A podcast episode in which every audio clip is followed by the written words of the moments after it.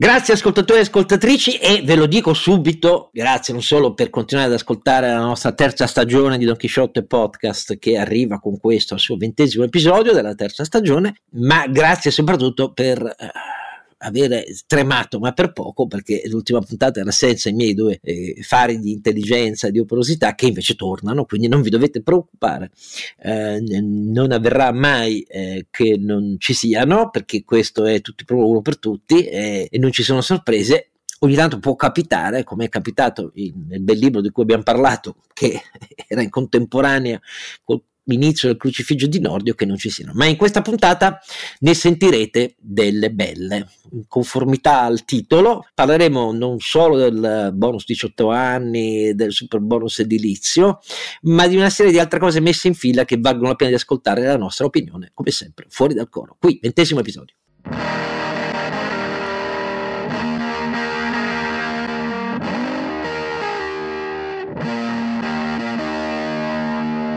La voce ragliante di eh, Don Chisciotte è sempre quella di Oscar Giannino e, e così eh, io sono un asino dichiarato, quindi non c'è nessun problema, e, ma grazie al cielo ci sono poi coloro che lo sostengono, lo sostengono, lo smentiscono, ehm, lo frenano, ehm, lo correggono, lo suppurano quando produco cellule andate a male e così via.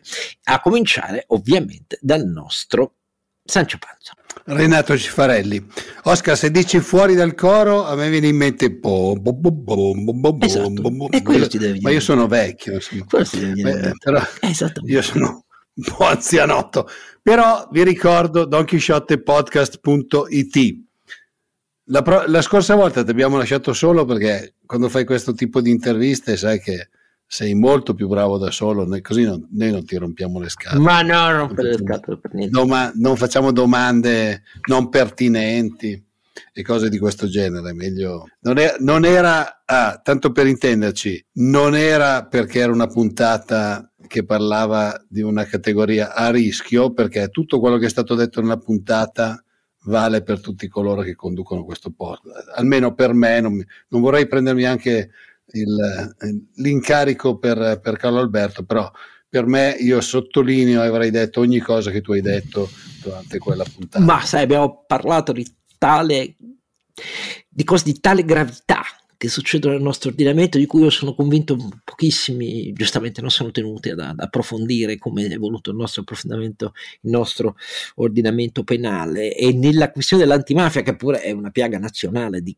incredibile gravità e di incredibile insuccesso per uno Stato in 150 anni, e detto questo, ci sono degli istituti fatti attraverso la giurisprudenza e non attraverso la legislazione che sono, rappresentano per me un orrore rispetto a diritti dei cittadini, anche perché producono poi effetti che ormai dopo decenni misuriamo, cioè la quantità di imprenditori e amministratori travolti, assolti dopo anni, ma travolti di imprese annullate, di incapacità di gestire lo Stato, tutto ciò che confisca con strumenti che sono al di là di ogni sete di giustizia, ecco, queste cose ogni tanto bisogna parlarne.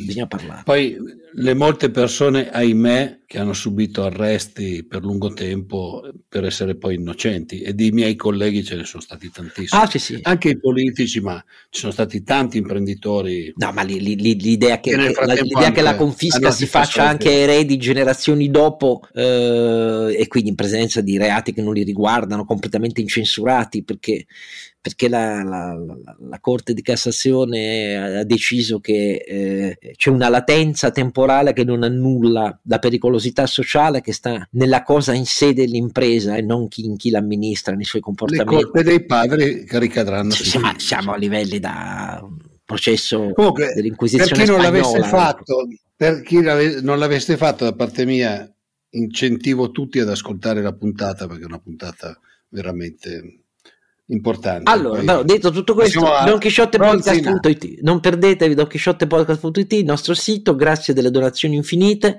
eh, infinite non per ammontare, ma infinite per generosità nei nostri confronti. E naturalmente poi grazie perché eh, e la vostra presenza in numero copioso a garantire il fatto che eh, il nostro ronzinante non ci prenda troppo a calci, questo è il punto del nostro ronzinante, perché il ronzinante, come avete capito, ha uno spirito critico che non sopporta molte volte le mezze parole, perché della chiarezza è adamantinamente tagliente, per così dire, ronzinante. Carlo Alberto Carnevale Maffei.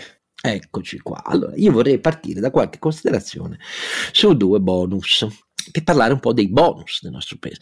Perché voglio partire su questo? Perché c'è una riflessione generale che non riguarda solo il merito di queste misure, ma il bonus in sé e per sé, che è diventato lo strumento principe da decenni praticato dalla sinistra e dalla destra mh, nei tempi alternativi in cui governavano pro tempore. Al posto di che? Di riforme organiche complessive che ehm, abbiano cioè una semplificazione normativa su alcune questioni di fondo, identificandole come strumenti necessari per accrescere il PIL potenziale del nostro paese o per accrescere eh, l'occupabilità del nostro paese, cioè per accrescere la produttività del nostro paese, cioè le tre questioni di fondo che ci condannano da decenni sulla parte bassa e bassissima delle classifiche internazionali. Eh, le riforme organiche non si fanno, che, che, si dica, perché si dice sempre che ci vuole troppo tempo per farle, eh, che i governi hanno poco tempo per farle, eh, e quindi i bonus in ogni materia, eh, in ogni materia, naturalmente quella fiscale soprattutto, eh, ma non solo fiscale, sono diventati per constituency ben mirate il modo in cui i partiti intervengono con interventi normativi fatti eh, di cui effetti si misurano solo ex post perché non sono misurabili ex ante ma che sono facilmente sbandierabili come bandiere. Allora, a questo proposito, la polemica che è in corso questi giorni sul bonus eh, 500 euro per i diciottenni, è diventata rapidamente la protesta delle constituency per l'acquisto di eh, beni e servizi eh, culturali, dai libri al teatro, alla musica, eccetera, eccetera, che eh, naturalmente dicono la volete abolire. Ma eh, noi siamo stati tra i meno ristorati di tutti nel post-Covid.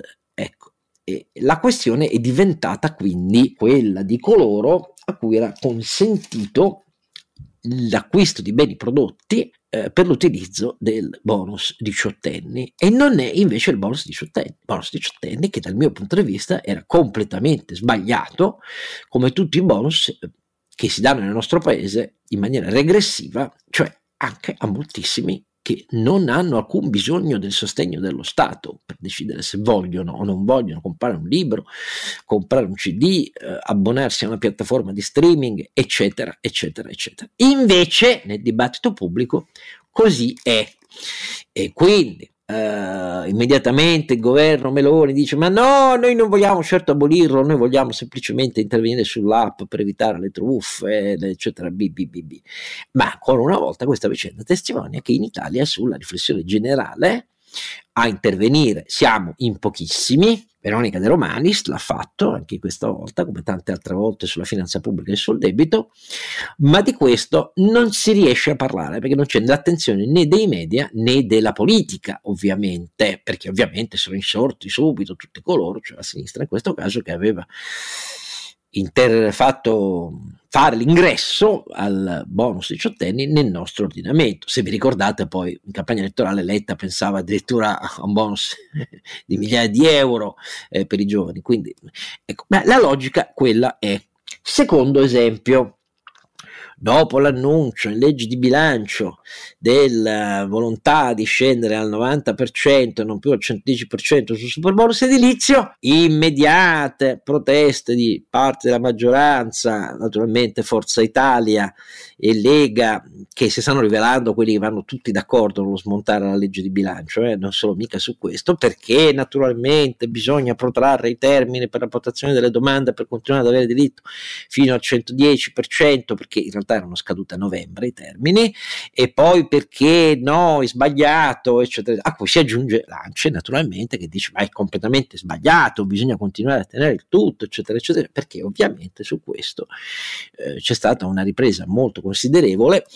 Eh, del, di un settore che era stato tragicamente sforbiciato negli anni precedenti, ne abbiamo parlato molte volte, ma anche su questa materia quasi nessuno ha fatto caso. A cosa diavolo fanno gli altri grandi paesi europei mentre noi in questi anni abbiamo dato questo grande metadone al settore per fare le facciate e ristrutturazioni edilizie, ve l'abbiamo già detto, a prescindere dall'unica cosa seria dal punto di vista eh, del PIL potenziale guardando al futuro che andava fatta, cioè l'efficientamento energetico di un patrimonio immobiliare vetusto ed per la sua stragrande maggioranza non in linea con quella che è l'impronta energetica a parte il fatto poi sul consumo di suolo e sulla parte di abusivismo, ma non stiamo parlando di questo. Allora, se uno va a vedere che cosa fanno Germania e Francia, dove pure esistono strumenti generosi, a dire la verità,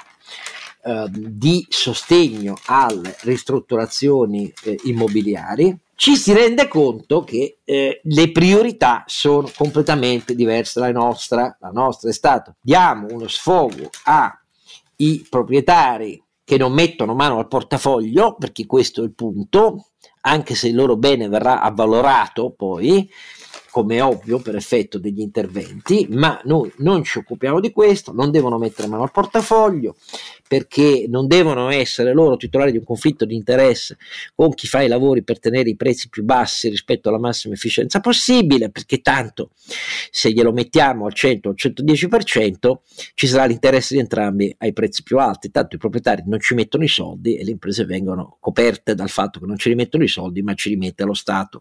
Ecco, se andiamo a vedere cosa succede in Francia e Germania, è peccato che la questione sia esattamente più o meno nei termini in cui vi diciamo da mesi che dovrebbe incentrarsi il dibattito italiano, e cioè che in entrambi i casi il vero criterio è finanziare le ristrutturazioni di case precedenti. In Germania gli obiettivi sono due, oltre alle ristrutturazioni eh, di case esistenti, sono le nuove costruzioni, ma il criterio, per esempio tedesco, per quello che riguarda il patrimonio immobiliare esistente è unicamente l'efficientamento energetico, non le facciate e le ristrutturazioni interne. Ecco, tanto per dirne una. Ecco. Ripeto, eh, sono risorse importanti. Eh? Qui in Germania c'è un requisito del 65% di rinnovabile per gli edifici nuovi e in quelli già esistenti. Queste cose qui, cioè ci sono dei numeri precisi ai quali si vincolano gli interventi. Anche in Francia il criterio è quello dell'efficientamento energetico, anche in Francia. In ambedue i casi, poi, il beneficio è parametrato e vincolato sui redditi dei proprietari non è concesso a prescindere come avveniva in Italia. Allora, io mi limito a fare questi esempi perché avete visto voi, tranne adesso se ne è accorto il sole finalmente, però avete visto voi visto che lo strumento c'è cioè dal 2019, entra nel 2019, poi dal 2020 operativo, nel 2021 eh, e nel 2022 l'abbiamo visto, ma avete visto analisi di questo tipo? Perché non c'è un dibattito su questo in Italia? Perché ancora una volta, su molta più vasta scala, eh, sono gli interessi da una parte dei proprietari degli immobili, dall'altra del lancio dei costruttori che prevalgono nell'esame della questione e che, visto che c'è una pressione dal basso rispetto a uno strumento così concepito dalla politica, a secondare le constituency, le constituency premono e continuano a premere sui partiti perché ovviamente non si molli su questa strada. Il dibattito generale sui bonus estesi a milioni di italiani che in realtà non ne hanno bisogno, milioni, milioni quindi questo non è un intervento per chi non ha i soldi per farlo, questo è un intervento di ordine generale come il bonus 18 anni si dava a prescindere dai redditi del gratuitamente. È gratuitamente, come dice Conte, ma il problema non è Conte, il problema è la generalità di interventi concepiti per non fare riforme generali, concepiti per essere di rapida introduzione a prescindere dagli effetti che si vedranno dopo, aderendo a una piega profonda del paese che va avanti da decenni, di ragionare per constituencies che non accettano mai un'impostazione di ordine generale perché non ci credono da decenni e dicono bisogna prendere tutto il possibile perché finalmente qualcuno si accorge di noi. Allora, questa moto spintaneo dal basso e adesivo dall'alto è la sintesi dell'irriformabilità dell'Italia, è la sintesi del trionfo degli interessi costituiti, è la sintesi di un utilizzo totalmente inefficace e sprecone della finanza pubblica e io mi fermo qui perché io ormai mi sto arrendendo di fronte al fatto che come vedete i governi cambiano di colore ma la metodologia politica delle misure e del consenso, cazzo, quella non cambia mai nel nostro paese. La sinistra difende i suoi bonus, gli altri difendono i loro, e qualcuno cambia quelli precedenti perché erano degli altri, ma non c'è mai uno straccio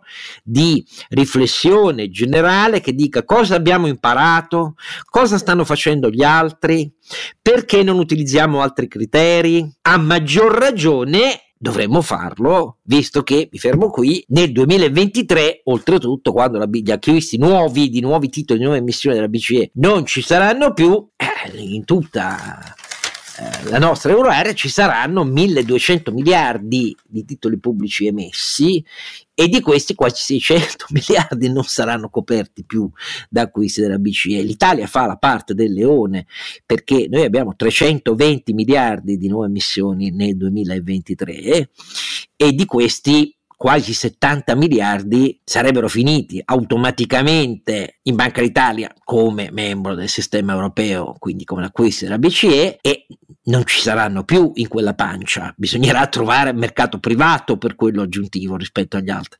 Allora, tutto questo pesa nel dibattito pubblico italiano? Io infatti prenderei MES di corsa, ora che è caduta la scusa ridicola messa in piedi dal governo di destra, ah, ma neanche la Germania eh, lo, lo, ha ratificato, la Germania non lo ha ratificato, il Parlamento lo ratifica, aveva detto, eh, c'era stata un'istanza, una delle tante in questi anni, alla Corte di Francoforte, che è l'equivalente della nostra Corte Costituzionale, per dire ah ma no, ma vediamo se non viola i parametri fondamentali della nostra constituency eh, eh, di spesa pubblica nazionale. E, ma si sapeva che la Corte di Karlsruhe, come innumerevoli altre volte già avvenuto, avrebbe detto no, non viola proprio niente, quindi ratificate pure. Adesso quella scusa è caduta, eh, il MES lo ricordo tutti, di cui poi l'Italia finanzia 125 miliardi di capitale, eh, mica poco, eh, non li ha già tutti versati perché i versamenti sono pluriannali, però stanzia fino al 2% per i paesi che dopo averlo ratificato ne fanno anche richiesta, eh, il 2% del PIL, che nel nostro caso sarebbero bei 38 miliardi, e a prescindere dal fatto che quello è uno strumento nato per le spese sanitarie post-Covid e ne avremmo maledettamente bisogno, visto come è ridotta la sanità nel nostro paese, ma a prescindere da quello, in ogni caso accedere richiedere l'accesso al MEF comporterebbe per i bassissimi tassi di interesse su quel debito, spalmati in termini pluriennali, risparmi reali sui tassi di interesse sugli oneri del debito che noi abbiamo di fronte a noi, visto che è finita la greppia della BCE a nostro vantaggio. Ecco, malgrado tutto questo, il dibattito è su questo? No, il dibattito su cui i media eh, danno la loro compiacente attenzione è eh no, anche qui Forza Italia e, e, e, la Lega continuano a dire lo, noi neanche lo ratifichiamo. Io a vedere Forza Italia ridotta a reggicoda della banda Salvini disconsiderati veramente mi fa oramai mio è un riso sarcastico rispetto alla fine che ha fatto quel partito, ma detto tutto questo, non lo ratifichiamo neanche. La Meloni è costretta a dire no, ratifichiamolo per evitare, incidenti, per evitare incidenti europei, visto che la marcia indietro, come avete visto anche sui migranti, eh, è stata totale, due settimane, perché visto l'onere dell'incidente sulla credibilità italiana, i porti sicuri li stiamo dando, e come se li stiamo dando, perché sono coerenti al diritto internazionale di cui siamo firmatari, ma detto tutto questo, no, lo ratifichiamo, non è detto che lo chiediamo, anzi non lo chiederemo, perché la maggioranza, le altre due componenti suocere della maggioranza dicono ma mai risparmi di debito pubblico, non ne abbiamo bisogno, l'Italia non ha bisogno di una roba che poi ci vincola una condizionalità. Ecco, peccato che poi arriverà il nuovo patto di stabilità che ci vincolerà comunque una condizionalità. Nel frattempo rinunciamo a risorse che per la sanità non abbiamo e spendiamo di più per le missioni del 2023. Complimenti! Complimenti! Siete dei campioni! Naturalmente non mi sfugge che tutto questo può avvenire grazie al fatto che l'opposizione fa ridere visto, visto ciò di cui sta discutendo il PD. Ma qui mi fermo perché mi interessano gli altri due compari. Ho fatto una tirataccia, ma perché veramente mi, mi sento sempre di più un cretino qualunque, veramente un cretino, perché non è possibile ragionare che, no, che sbagliano tutti. Il problema è arrendersi di fronte al fatto che gli altri non sbagliano perché perseguono dei particolari interessi e poi si riempiono la bocca del bene del paese. Quando vedo i membri della maggioranza che dicono ma no, le nostre non sono divisioni, dovete capirci perché la coperta è corta, abbiamo poche risorse a disposizione, poche risorse, cioè avete centinaia di miliardi di PNRR da tradurre in cose concrete e ci avete 1180 miliardi previsti, saranno di più alla fine, di spesa pubblica nel 2023. Nel 2023 quanti cazzo altri di miliardi volete per accontentarvi e per dire che sono poche risorse? Scusate, mi fermo, parlate voi. Carlo Alberto Renato. No, no, io dico una cosa in latino dopo aver sentito Oscar Giannino che dice dobbiamo prendere i soldi del MES. Eh, lo dico in latino citando il capitolo secondo di San Luca, eh, nunc dimittis servum tuum domine, perché ho sentito Oscar Giannino che chiede di fare un po' più di debito pubblico. A questo punto posso essere tranquillamente congedato in pace secondo il secondo verbum tuum. No, ma lo, loro preferiscono farlo più oneroso. Ah, loro sì, hai ragione. No, no, ma siamo, come siamo ridotti, Oscar, che siamo eh, certo. qui a chiedere di fare, fate pure debito, ma fatelo un po' meno costoso. No, del resto, sai, in, in, un paese in cui ci sono quelli che dicono che te- a Teheran protestano contro contro il neoliberismo. Neoliberismo, sì, sì, sono d'accordo. Comunque anche il Marocco è andato in semifinale per il neoliberismo. Senti, volevo però eh, citare tre argomenti economici eh, un po' più formali sul tema dei bonus, dei super bonus, degli ultramalus. Il primo è che non si fanno i bonus universali, ma si selezionano i benefici. Non si fanno i bonus, eh, questo è l'argomento di perché non si fanno i bonus? Perché i bonus universali sono regressivi e distorsivi, cioè e siccome danno eh, uguale a persone diverse, cioè danno stessa, lo stesso importo a ricchi e ai poveri, ovviamente favoriscono i ricchi, i quali non avrebbero bisogno di quei 500 euro per comprarsi il biglietto del, dei Maneskin, tanto per essere chiari. No? Il secondo punto è, se vuoi, proprio il costo opportunità, lo ricordava eh, l'articolo di Veronica De Romanis, ovvero quei soldi sono stati spesi nel modo migliore o, o avrebbero potuto spesi, essere spesi per iniziative mirate, per esempio di inclusione eh, delle, eh, de, dei ragazzi più deboli, più sfortunati o più marginalizzati e, come dire, anche qui in maniera magari permanente, eh, perché l'altro tema del bonus è la sua eh, sostanziale provvisorietà che, come sappiamo, non orienta le decisioni di investimento di lungo termine degli, degli attori privati. Quindi, oltre a non selezionare nello spazio, cioè i beneficiari, non seleziona neanche nel tempo. L'ultimo punto è un punto storico della spesa pubblica, hai giustamente ricordato che ne spendiamo il 56-57%, ormai tra noi la Corea del Nord e il Venezuela non c'è più alcuna differenza, è il moltiplicatore della spesa pubblica, perché questa è spesa pubblica e quando gli effetti sul PIL sono eh, in proporzione inferiori a, a, dire, a, un moltiplicatore 1, come purtroppo succede, sai Oscar, l'abbiamo parlato tante volte per gran parte della spesa del PNRR, ecco, che è data per moltiplicatori inferiori a 1, ovvero noi facciamo debito, lo paghiamo a un tasso di interesse positivo, sia pure dire, in termini nominali e non in termini reali, e sappiamo prima che quei soldi spesi producono un valore inferiore al debito e al suo costo. Bravi! E quindi andiamo, facciamo più debito e distruggiamo più valore.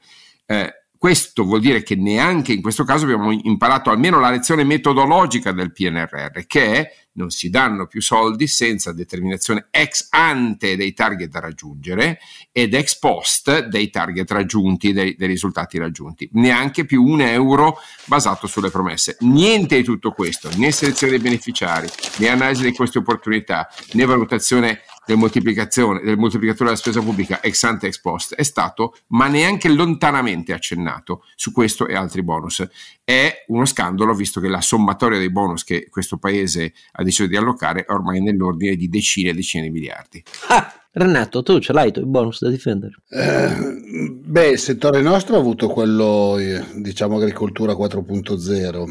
Io eh, L'ho detto più volte, sono molto contrario ai bonus perché i bonus sono tendenzialmente una droga per il mercato, anche quelli ripeto. A meno che non siano dei bonus, eh, diciamo, revolving, quindi che vengono ripetuti negli anni con però un, un, trascinamento degli anni precedenti, cioè io parlo, faccio sempre l'esempio della Tremonti, eh, ai tempi avevi un bonus se facevi più investimenti, se questo viene fatto sulla media degli anni precedenti comunque e quindi premia le aziende che fanno più investimenti a prescindere nel tempo è una cosa che va bene, se è una cosa per un anno o due non va mai bene.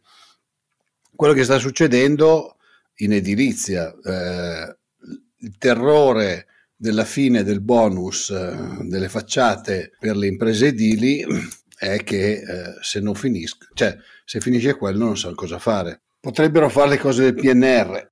Ma io ti faccio un esempio fare... concreto, scusa. Cioè, in... Potrebbero fare le cose del PNR. Aspetta, però, dimmi, dimmi, così, dimmi, fammi capire tu come pensi che cosa succederebbe in Italia. In Francia questa cosa del, del super bonus edilizio, del bonus, perché non è un super bonus, non è l'800%, può arrivare fino al 90%.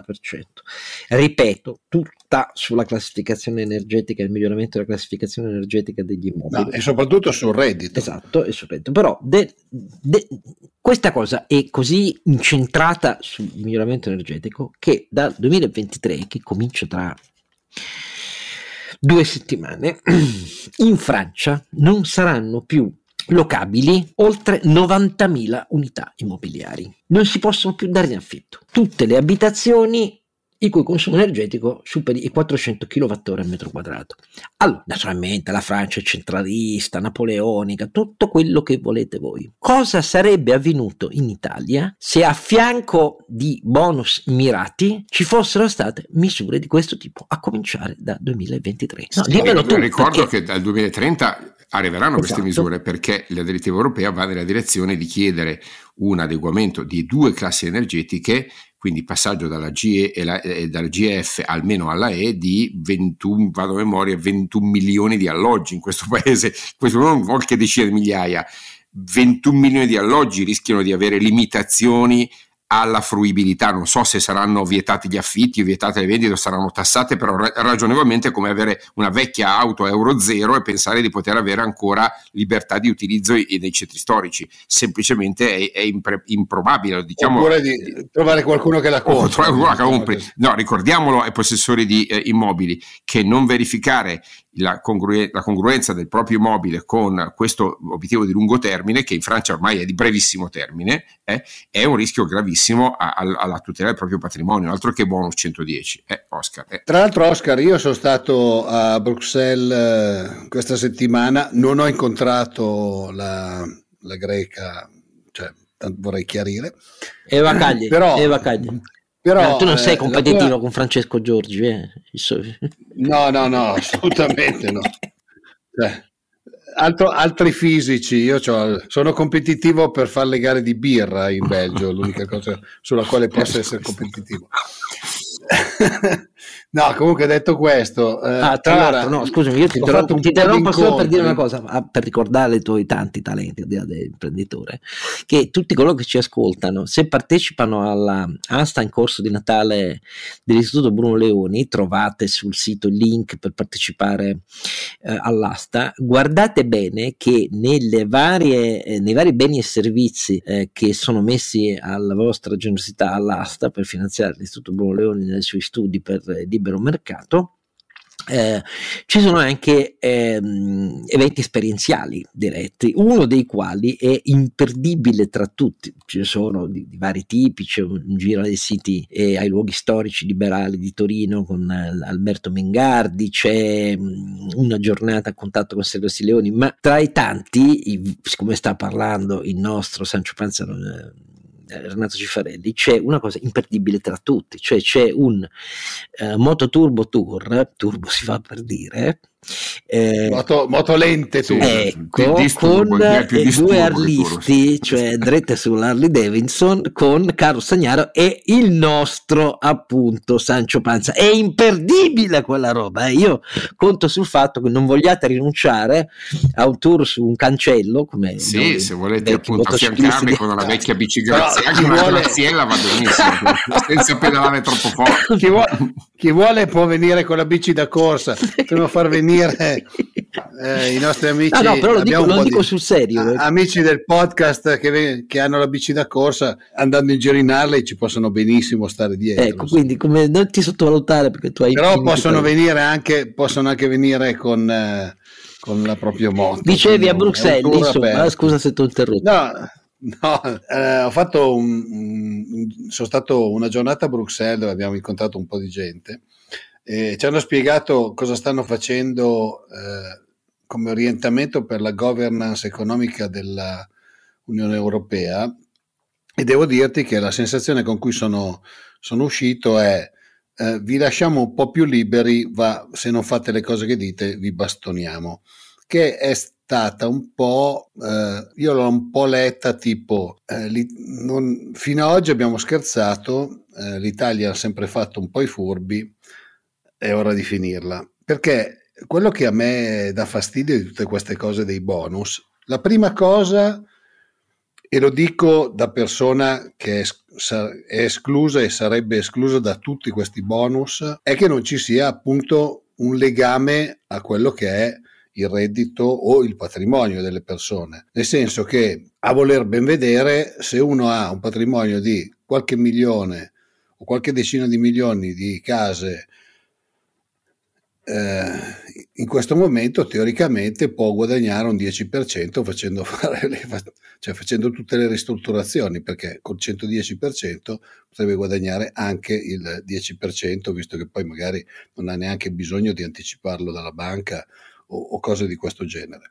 Quella secondo me è la cosa eh, più deleteria. Sul bonus eh, dei 500 euro io l'avevo letta, sem- io l'ho sempre letta un po' tipo cioè, compi 18 anni lo Stato ti fa un regalino, ma non l'ho mai letta come un bonus veramente culturale, al di là del fatto che poi fosse legato teoricamente all'acquisto di, all'acquisto di libri, ma sappiamo tutti benissimo. Non solo quello, anche musica e così via. Sì, ah, libri, musica, cioè diciamo consumi culturali. Esatto. Sappiamo tutti benissimo che al, alla stessa velocità con cui è partito, è, sono partiti tutti i metodi per portare a casa una quota di quei soldi eh, passando attraverso eh, diciamo acquisti fasuli oppure acquisti di altre cose di questo genere. Insomma. Allora, siccome la Harley di Renato consuma molto, eh, diamo una, una, pausa per riempire il capiente serbatoio e poi torniamo immediatamente.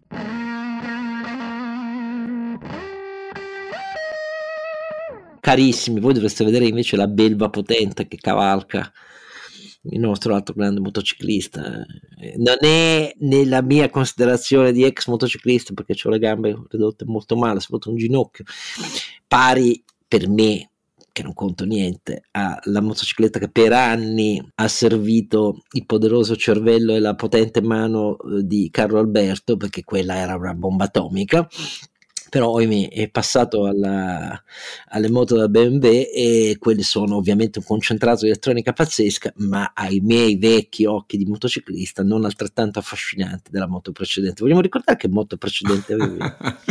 era una vecchia sogliola con un 1200 a, a, a cilindri orizzontali te, interamente meccanica penso il più bel motore mai fatto nella storia del motociclismo quella di oggi è più, molto più potente che modello era? Dillo. era un uh, K1200 RS eh, della BMW, quello di oggi è un 1300, però è completamente diverso. Eh. Però questo per esempio ha l'acceleratore a controllo desmodromico, che è una roba che pochi apprezzano, ma ti consente di, di millimetricamente insomma, di controllare il gas, specialmente nelle curve veloci, una cosa che un harleyista no, non sa neanche da che parte tiriamo. No, e ricordiamolo, su quella particolare tecnologia la Ducati ha avuto ah, sì, storicamente... Sì, sì. Eh, delle, delle, per le valvole sicuramente. Adesso quella della trasmissione. Sì. Eh, eh, eh, no, e l'altro elemento fondamentale, e poi chiudiamo qua, è quello delle sospensioni, cioè il, il, il telaio del, della mia moto è molto particolare perché non ha le forcelle anteriori, ma ha un sistema con dei leveraggi particolari che non favoriscono il trasferimento di carico con affondamento. Sostanzialmente quando frenate la moto non si impunta come fanno esatto. le moto degli altri o si ribalta come fanno i, i cancelli. Ma perché ma... si frena in moto? no, perché io, la mia frena, sì, effettivamente mi sarà già un, contributo importante alla sicurezza stradale, cosa che nel tuo caso non è il caso di no, fare, anche perché tu, non, di non puoi nemmeno che... accelerare, quindi non vedo perché no. frenare, giustamente. No, comunque, allora, confesso di averne un, diciamo un paio di Harley. E, ehm, eh, io mi devo sempre ricordare su che moto sono perché ho una discesa e in fondo alla discesa c'è uno stop e, e, in base alla moto in cui sono devo anticipare o no la, io ho anche una vecchia carretta degli anni 90 quindi di quelle proprio tutte meccaniche 1340 eccetera quindi. però non porto in giro la gente con quella perché quella c'è la sella singola quindi. Va bene. Ehm, vogliamo parlare un secondo del fatto che Prodi, eh, Prodi, sì, Prodi che eh, pare sia pronto però a sposare schieramento interno del PD un, vedremo se finirà con Bonaccini oppure no, ma insomma intorno a Prodi si, si dicono cose diverse, eh, però ha fatto ultimamente un intervento Carlo Alberto che ci ha riportato a un tema che a noi è caro perché anche questo in Italia non si vede molto. Qual è? Mentre a Bruxelles erano molto preoccupati eh. cioè, Beh, sulle, sugli aiuti all'industria americane e soprattutto eh, sull'attuale differenziale energetico, a Bruxelles erano veramente preoccupati, cioè le persone con cui abbiamo parlato, io sono andato una, con una eh, diciamo, missione di imprenditori, quindi era molto business oriented tutti gli incontri che abbiamo fatto, erano tutti molto preoccupati. Beh, sono preoccupati giustamente perché eh, l'iniziativa per eh, il contenimento dell'inflazione che ha ben poco in realtà di eh, orientato ai cittadini molto più di orientato alle imprese, è uno strumento protezionista e come abbiamo già ricordato i, democratici, i democratici in America dopo aver criticato il, il protezionismo di Trump non, fatto, non, fanno altro che, non dico peggiorarlo, ma certamente enfatizzarne alcune componenti. In questo caso stiamo parlando di 400 miliardi di dollari a sostegno delle produzioni americane con incentivi specifici a, a Buy American proprio. E il problema qual è? Che insistono specialmente su quelle aree industriali eh, energy intensive sul quale lo svantaggio eh, europeo è eh, più elevato. Già ricordiamo che eh, US è eh, autonomo in termini energetici, anzi ci vende energia, mentre la, l'Italia e, e, l'Europa sono assolutamente dipendenti dall'energia altrui, ma secondariamente sono anche indietro su alcuni ambiti tecnologici come semiconduttori, auto elettriche, batterie generali che eh, sono i più esposti a, alla transizione energetica. Quindi noi abbiamo un doppio effetto, già uno svantaggio di natura eh, sul lato costi, eh, sull'energia e poi uno svantaggio sul lato sussidi. Questo comporta, secondo molti analisti, e questo cita Prodi correttamente, secondo me, un rischio di deindustrializzazione o di eh, spostamento degli investimenti delle, eh, dei settori ad alta intensità energetica dall'Europa agli Stati Uniti, capite? Quindi uno spostamento, diciamo, eh, transatlantico abbastanza sorprendente, eh, senza una politica industriale europea, qui emerge il, droghi, il, il, il, Prodi, scusate, il Prodi eh, socialdemocratico, no? che vuole che la politica industriale, manco, manco abbiamo la politica, figuriamoci quella industriale europea, dice dobbiamo mettere mano alle norme che in questo momento impediscono gli aiuti di Stato, perché non, non sarebbe autorizzato nessuno a aiutare le imprese in Europa, e in ogni caso l'iniziativa sarebbe statale, ma dovremmo avere anche un fondo europeo che eh, risponda al protezionismo, americano con un po' di protezionismo europeo, da quello che posso capire delle intenzioni di Prodi. Ora, non è del tutto sbagliato rispondere al protezionismo con il protezionismo, anche se la, l'idea sarebbe che nessuno dovrebbe andare in quella strada lì. Eh, però il, il, tema è ben posto. Eh, L'Europa si trova a uno svantaggio competitivo significativo nelle industrie energy intensi, ma per colpa sua, perché noi abbiamo fatto 20 anni, 30 anni dipendendo da tre fattori, la difesa americana, il gas russo e l'elettronica cinese. Bene, que- queste, queste tre scelte spaventosamente miopi oggi le paghiamo e ovviamente affrontarle a livello nazionale è ridicolo, neanche la Germania assolutamente e se ne è resa conto drammaticamente in questi mesi. Eh, il, il, post Merkel è stato uno risveglio brusco, brutale, caro Oscar, anche perché si affida a un governo non esattamente in grado di esprimere una leadership in nessun campo, neanche in, in, termini nazionali, oltre che in termini europei.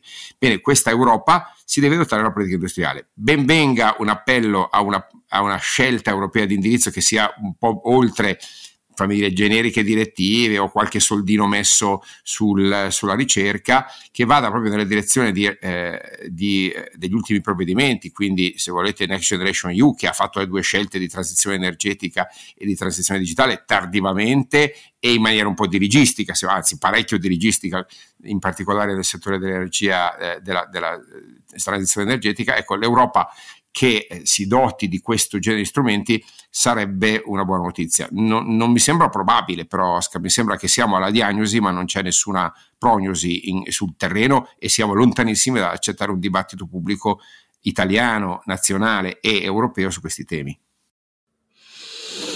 Anche io, ti faccio l'esempio, io ti faccio l'esempio, caro Alberto, eh, ho tirato fuori una delle slide che ci hanno pre- presentato lì all'Unione Europea e si intitola eh, Colli di bottiglia per fare lo scale up, scale up della capacità di manifattura europea per quanto riguarda tutte le energie di, uh, pulite. Quindi cosa ci manca per fare le pompe di calore, cosa ci manca per fare il solare, cosa ci manca per fare l'idrogeno, eccetera. E in ognuna noi siamo in questo momento succubi di tecnologie che stiamo importando. È così, noi siamo indietro sulla ricerca e sviluppo di quasi tutte le tecnologie di trasformazione e siamo un popolo che eh, in questo momento investe nell'adozione e non nella produzione della ricerca. Quindi anche i soldi che stiamo spendendo sono soldi da buyer, non da developer. E questo, per esempio, la critica che abbiamo fatto al PNRR, che cos'era Oscar? Ma questo un anno e mezzo fa, se ti ricordi, no? Ah, sì. Che erano spese a valle e non a monte delle catene del valore, se non proprio marginalmente.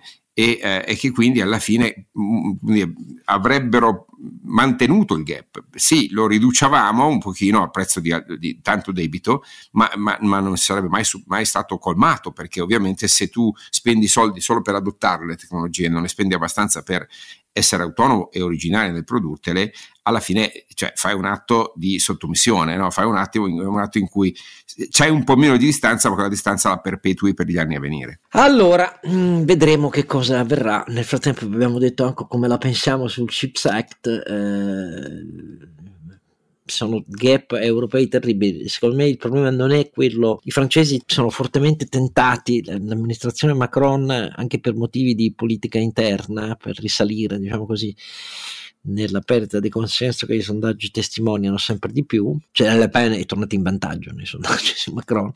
Eh, sono abbastanza convinti che questa recrudescenza del protezionismo americano che c'è nel eh, cosiddetto Inflation Reduction Act di cui ha parlato Carlo Alberto e nel CHIPS Act che da luglio, dall'inizio di luglio è già vigente negli Stati Uniti di cui vi abbiamo già parlato, la risposta europea debba essere una risposta molto dura. Mm, a protezionismo si risponde col protezionismo. La Germania non è affatto di questa opinione e eh, è una delle tante differenze, crepe sempre più profonde che ci sono nel vecchio parto eh, franco-tedesco ma io eh, non la vedo né come l'una né come l'altra, per così dire, perché il problema è semplicemente l'interesse europeo non è quello di fomentare una, uno scontro diretto con gli Stati Uniti che ci verrebbe assolutamente perdenti dal punto di vista industriale e manifatturiero, bensì il problema di un intenso sforzo diplomatico diretto a cui non è affatto detto che l'amministrazione Biden sia uh, non uh, pronta ad appoggiare orecchio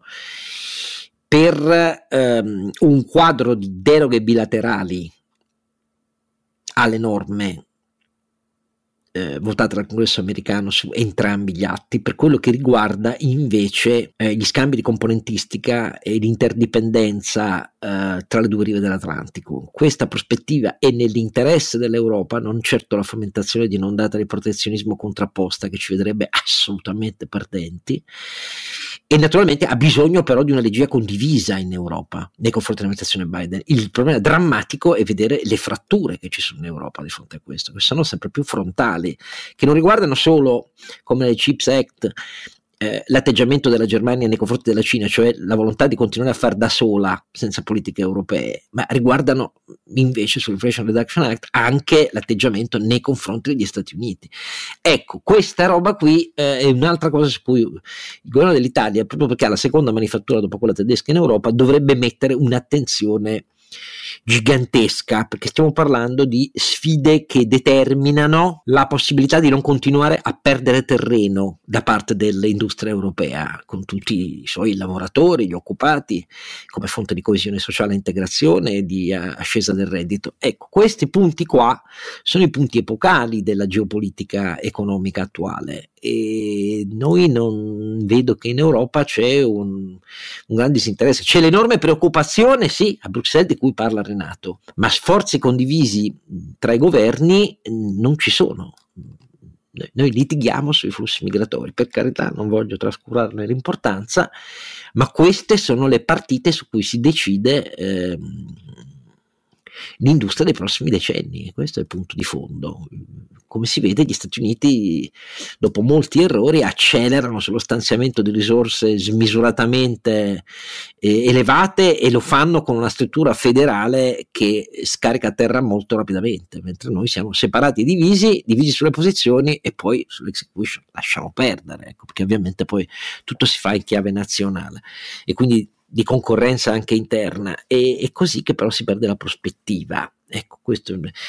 E a proposito di geopolitica, mh, facciamo anche qualche riflessione su una cosa che all'Europa è costata molto, è costata molto perché fu uno dei motivi fondamentali. Ehm, della guerra nei Balcani al venir meno della Repubblica Jugoslava e che sta avendo una recrudescenza che a dire la verità è in un segno di continuità storica assoluto con tutto quello che è avvenuto già nei nostri anni, che avviene a 10 minuti di aereo dalla nostra, da, dalla nostra riviera adriatica e che in Italia stenta a trovare attenzione e io mi auguro invece che ci sia un'elevatissima attenzione sia in ambito Unione Europea che in ambito eh, NATO perché stiamo parlando della tensione crescente nell'ultima settimana a, a livelli veramente apicali e molto preoccupanti di nuovo tra il Kosovo e la Serbia. Ricordo che nella settimana scorsa eh, c'è stata un'operazione di eh, più di 200 agenti delle parti speciali della polizia kosovara eh, nel nord del Kosovo, ehm, assolutamente mal tollerata dalla Serbia. Eh, l'operazione era necessaria per ristabilire la dichiarazione ufficiale delle autorità ehm, uh, del Kosovo e ehm, del suo presidente il premier kosovaro Albin Kurti era eh, la necessità di un'operazione straordinaria perché il livello degli scontri interetnici tra la minoranza serba nel nord del Kosovo e i kosovari, quindi stiamo parlando di un'impronta fortemente albanese, era arrivata oltre il livello della sopportabilità e della sicurezza, la Serbia l'è considerata una provocazione. Sabato mm, cioè ieri rispetto a quando stiamo registrando, la notte tra domenica e lunedì, eh, c'è stato un ulteriore scatto in avanti verso l'alto della tensione per l'arresto di un uh, funzionario dirigente di polizia di origine serba da parte delle autorità kosovare con gravissime accuse, cioè di essere parte in realtà del meccanismo uh, dell'insorgenza serba e della tolleranza uh, dell'insorgenza serba nel nord del Kosovo. A questo il presidente serbo Alexander Vucic ha reagito con la convocazione immediata di un Consiglio di sicurezza ehm, eh, della Serbia. Dietro c'è il ruolo della Russia che da ehm, sempre ma con maggiore energia dallo scorso estate, cioè quando già erano passati quattro mesi dall'invasione dell'Ucraina, ha iniziato a soffiare sugli elementi più nazionalisti filorussi um, della Serbia, tornando a alimentare um, rivendicazioni nazionaliste nei confronti del Kosovo. La Serbia non ha mai sopportato l'esistenza del Kosovo. Io vi ricordo, la vicenda è molto lunga, è eh, dopo la guerra 1998-99 e, e, la risoluzione delle Nazioni Unite nel 99 che determinò eh, il fatto che ehm, era necessario una forza eh, della Nato che è arrivata fino a, a 30.000 ehm, unità offerte dai diversi paesi, la presenza italiana è sempre stata molto importante all'interno del KFOR, cioè il contingente appunto che eh, è ehm, schierato in Kosovo sostanzialmente perché i fragili accordi bilaterali e interetnici tra serbi e ehm, albanesi che sono, furono all'origine del conflitto e che sono all'origine della, della ripresa degli incidenti eh, nel nord del Kosovo eh, reggessero e fu molto difficile arrivare dopo la risoluzione dell'ONU a, a un quadro di accordi con, condiviso perché si tentava una mediazione eh, in cui erano presenti gli Stati Uniti, il Regno Unito, um, la Nato, l'Unione Europea, i famosi accordi di Rambouillet del 99 che poi saltarono per aria, quindi è una, la faccio molto breve perché in realtà bisognerebbe parlarne molto a lungo, eh, come bisognerebbe ricordare anche i massacri da ambo le parti che sono avvenuti, eh, a dirvi la verità, nel, durante quella guerra e non del tutto ininterrotti, ma in quella guerra ci furono stragi di decine e decine di persone, eh, di civili eh, albanesi kosovari uccisi dai, eh, parlamentari, dai, parlamentari ser- dai paramilitari, ehm, servi, serbi con massacri nella prigione, mi ricordo quello di Dubrava, di 70 vittime e, e, così via, o come quello di Vucitrin, Vucitrin no, 100 rifugiati kosovari uccisi dalla polizia serba, ecco stiamo parlando di eh, stragi infinite, del resto il conflitto jugoslavo è stato eh, atroce, eh, anche quello tra Croazia e Serbia e così via, l'intervento militare non vi devo ricordare a cui partecipò anche l'Italia nei confronti della Serbia del, come cuore diciamo così eh, irriducibile dell'ex Repubblica Jugoslava. Ricordate che c'era D'Alema al governo, all'epoca ci fu un governo che nacque proprio per dire sì a quell'operazione militare di cui D'Alema era il pilastro e i nostri MX-30 all'epoca bombardavano, ecco, per essere chiari, anche se in realtà non lo si diceva ai giornali italiani come sempre avveniva. Allora,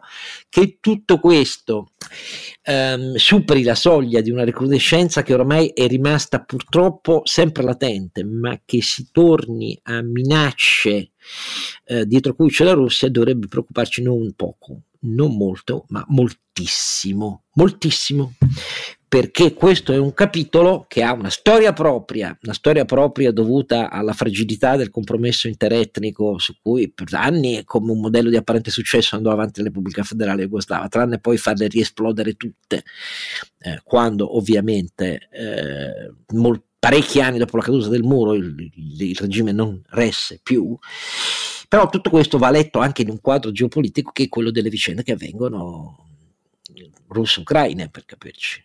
Allora, la novità di questi ultimi giorni è che ehm, sì, le operazioni sul campo uh, sono in rallentamento per l'inverno, ma non esattamente prive di nuovi sviluppi, per così dire. I nuovi sviluppi sono da una parte la capacità di droni che l'Ucraina si è fabbricata da sola per colpire a centinaia di chilometri dai confini con la Russia basi aeree, come è avvenuto um, a Saratov e Ryazan. Stiamo parlando di centinaia di chilometri, di droni molto leggeri, ma con tecnologie di guida ehm, made in Ucraina, perché visto che eh, le armi per colpire in profondità la Russia erano negate dall'Occidente, dagli Stati Uniti, se le sono fatte da sole perché non mancava la tecnologia aeronautica eh, giroscopica eh, di sistemi di guida ehm, e anche semplicemente della semplice piattaforma aeronautica che comunque per fare droni molto leggeri ma capaci con uno o due chili o tre chili al massimo tre chili e mezzo di esplosivo di portare danno laddove la Russia non se l'aspetta. E capaci di attenzione, attraversare a bassissima quota, non altissima quota in ogni caso, eh, lo spazio aereo russo per centinaia di chilometri senza essere avvistati abita- e abbattuti. E questo è il caso. Li hanno visti quando sono arrivati sulle basi aeree. Naturalmente le basi aeree dell'aeronautica russa eh, sono molto munite dal punto di vista della difesa aerea, ma per centinaia di chilometri no. E questo la dice lunga su come stanno davvero le cose della reattività, prontezza, eh, livello tecnologico della macchina, se ce ne fosse stato bisogno dopo tutti questi mesi, ma dall'altra parte c'è un Putin che per la prima volta ha detto, ma è ovvio che bisogna andare a un'intesa sull'Ucraina, eh? novità assoluta, dall'altra poi ha subito aggiunto, beh certo, io dovevo decidermi a invaderla prima, quindi come dire, non proprio un atteggiamento di quelli da prendere troppo sul serio, ma nella realtà dietro, da parte degli Stati Uniti, c'è un atteggiamento, ne ha scritto il New York Times, io non so naturalmente parlare dell'autorevolezza della fonte riservata militare dell'amministrazione americana con cui il New York Times ha scritto questo articolo, il 10 di dicembre, eh, nel quale si dice in definitiva se gli ucraini però riescono a realizzare propri sistemi d'arma per colpire in profondità, noi certo non diremo di no, perché il livello terroristico degli attacchi missilistici compiuti in quest'ultima settimana contro le infrastrutture energetiche eh, per la produzione di energia elettrica eh, per tutti i fini civili produttivi di riscaldamento eh, dei russi grazie a un numero che porta quindi a non rendere credibili gli iraniani che avevano dato cifre di riforniture di 129, 151, di centinaio, 150, non è affatto così perché eh, l'utilizzo di ehm, droni eh, iraniani resta prevalente oramai rispetto all'utilizzo eh, di vettori costosissimi eh, di medio e lungo raggio da parte dell'aeronautica russa, però questa, la portata di questi attacchi missili, con droni e missili è assolutamente sistematica e di chiarissima impronta terroristica. E di fronte a questo, che è la risposta di un sistema che sul terreno perde sempre più uh, terreno, sia pur lentamente, rispetto a quello che aveva occupato e che continua a alimentare sui, um, sui blog militari russi un'ondata di... Um, critica altissima nei confronti delle autorità militari e delle autorità politiche russe per la loro condotta delle operazioni è, arrivato a un livello che spinge Putin a dire per la prima volta serve un'intesa. Naturalmente l'intesa non è dietro l'angolo, però questi sviluppi fanno pensare sempre di più a una Russia che non solo dice siamo disposti anche a cambiare la dottrina nucleare prevedendo il primo colpo, come ha per dai tempi dell'Unione Sovietica mai si era prevista una cosa simile, ma che fa soffiare, come ovvio, con tripla forza sulla tensione che è quella che ci riguarda a pochi chilometri dalle nostre coste adriatiche e che per questo va mantenuta sotto un attentissimo controllo. Ci sono gli strumenti internazionali, quelli ONU, da molti anni, da 99, c'è la presenza sul campo um, dell'OFOR, non possiamo stare a guardare perché stare a guardare la storia di quella guerra ci ha dimostrato nei suoi lunghissimi anni successivi che è una miccia che ha enorme carburante a disposizione per diventare esplosiva e la volontà di riportare all'interno dei confini europei questo scontro è chiaramente una delle carte che Putin si riserva di giocare in grande stile, c'è poco da fare. L'esperienza ancora una volta ci deve rendere capaci di saper leggere gli avvenimenti. Io non credo affatto a quello, ho letto ultimamente il libro di, di, di, di Lucio Caracciolo sul fatto che eh, la guerra ridiventerà il new normal, eccetera, eccetera. No, non è così. Non credo affatto che l'Occidente sia così diviso eh, da rendere impensabile mm, un proprio ruolo deciso, non credo affatto che si tratti di rispolverare né la guerra fredda eh, né l'equilibrio del terrore nucleare, credo semplicemente che eh, da febbraio in poi ci sia stata una svolta per cui bisogna avere un'attenzione altissima su tutto questo e una grande capacità di uscire dal vecchia trappola europea per cui se non c'erano dietro ehm, gli Stati Uniti non si poteva fare niente. Non è così, non è nel nostro interesse, non è nell'interesse della salvaguardia della vita e della sicurezza di migliaia ehm, di persone ehm, tra Kosovo e Serbia e quindi è un gravissimo errore quello di non metterci una enorme attenzione a cominciare dall'Italia a cominciare dall'Italia eh, su queste ultime vicende non ho visto eh, non tanto dichiarazioni ma un'attenzione all'altezza del rischio che questa cosa rappresenterebbe di fronte a noi. Ecco, mi, mi fermo uh, su questo per capire come la pensano i miei due compari. Ma Oscar, ti devo dire che sul uh, Kosovo eh, la cosa va avanti da qualche centinaio d'anni, quindi non, eh sì. non, possiamo purtroppo ragionare solo in termini di, ehm, se vuoi, di provocazione tattica o, o, o, limitata. Lì c'è uno scontro etnico, religioso, storico. Eh, ovviamente f- farlo riemergere ora è assolutamente strumentale, soprattutto fammi dire su onestamente su schermaglie eh, minori, non, non, stiamo parlando di una questione di vita o di morte, stiamo parlando di eh, esibizioni muscolari un po' da una parte e un po' dall'altra. Ci ho detto, il Kosovo è filo occidentale, eh, supportato dai paesi NATO e la Serbia sappiamo che è l'amico del giaguaro di Russia. E quindi quello che stai dicendo merita, ma qui il ruolo dell'Italia è eh, spegnere incendi. Ah, sì. dobbiamo mandare i pompieri, non i bombardieri. Stavolta. Esattamente, ecco. altrimenti eh, poi finisce invece noi in Ucraina dobbiamo mandare tecnologie sui droni, perché l'Italia sui droni sa fare molte cose, eh, specialmente quelle di ricognizione, e che sono fondamentali per guidare la, eh, la, l'artiglieria, specialmente di, eh, di, di, di medio-lungo raggio. Se, come giustamente ricordi tu, gli americani cambiano finalmente idea e danno eh, via libera agli ucraini per fare attacchi mirati alle infrastrutture militari nell'interno del territorio russo, è chiaro che questo costituisce un ribilanciamento del criminale attacco alle infrastrutture civili del, de, dell'esercito russo in questi ultimi due mesi. A me sembra peraltro che non so se è il caso di ricordare che una nuova fase eh, in, nella guerra è iniziata perché l'uso dell'artiglieria mirata in questo momento eh, di, ehm, di, di, di, Kiev eh, è concentrato sulla pancia molle del fronte, cioè quella di Melitopol che fondamentalmente rischierebbe di tagliare in due eh, la parte della Crimea e del ah, Oblast sì. di Kherson co, da, dal, dal, dal, Donbass.